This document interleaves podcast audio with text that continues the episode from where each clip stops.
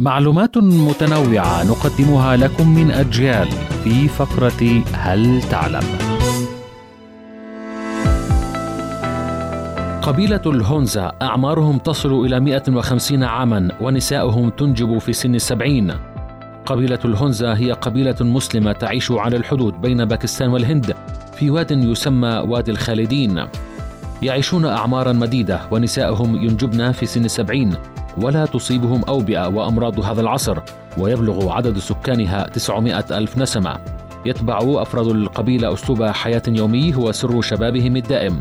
فهم يعتمدون في نظامهم الغذائي على أكل الخضروات النيئة والفواكه والبروتين كالحليب والبيض والجبن لا يأكلون إلا مما يزرعون فقط ولديهم فترة صيام صحي مدتها ثلاثة أشهر من كل عام لا يتناولون فيها إلا العصير الطازج. كما يتضمن نظام حياتهم اليومي المشي لمسافات أكثر من 20 كيلومترا.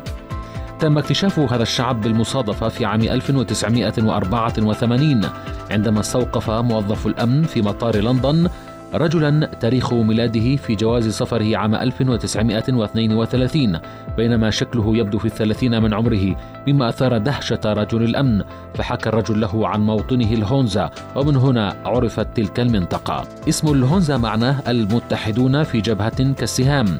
هذا المجتمع يتحدث لغة البروشوسكي ويقال أنهم من نسل أحد جيوش الإسكندر الأكبر الذين ضلوا طريقهم في القرن الرابع في واحد من الجبال الضيقة للهيمالايا. كانت هذه فقرة هل تعلم؟ من أجيال قرأها محمد إبراهيم.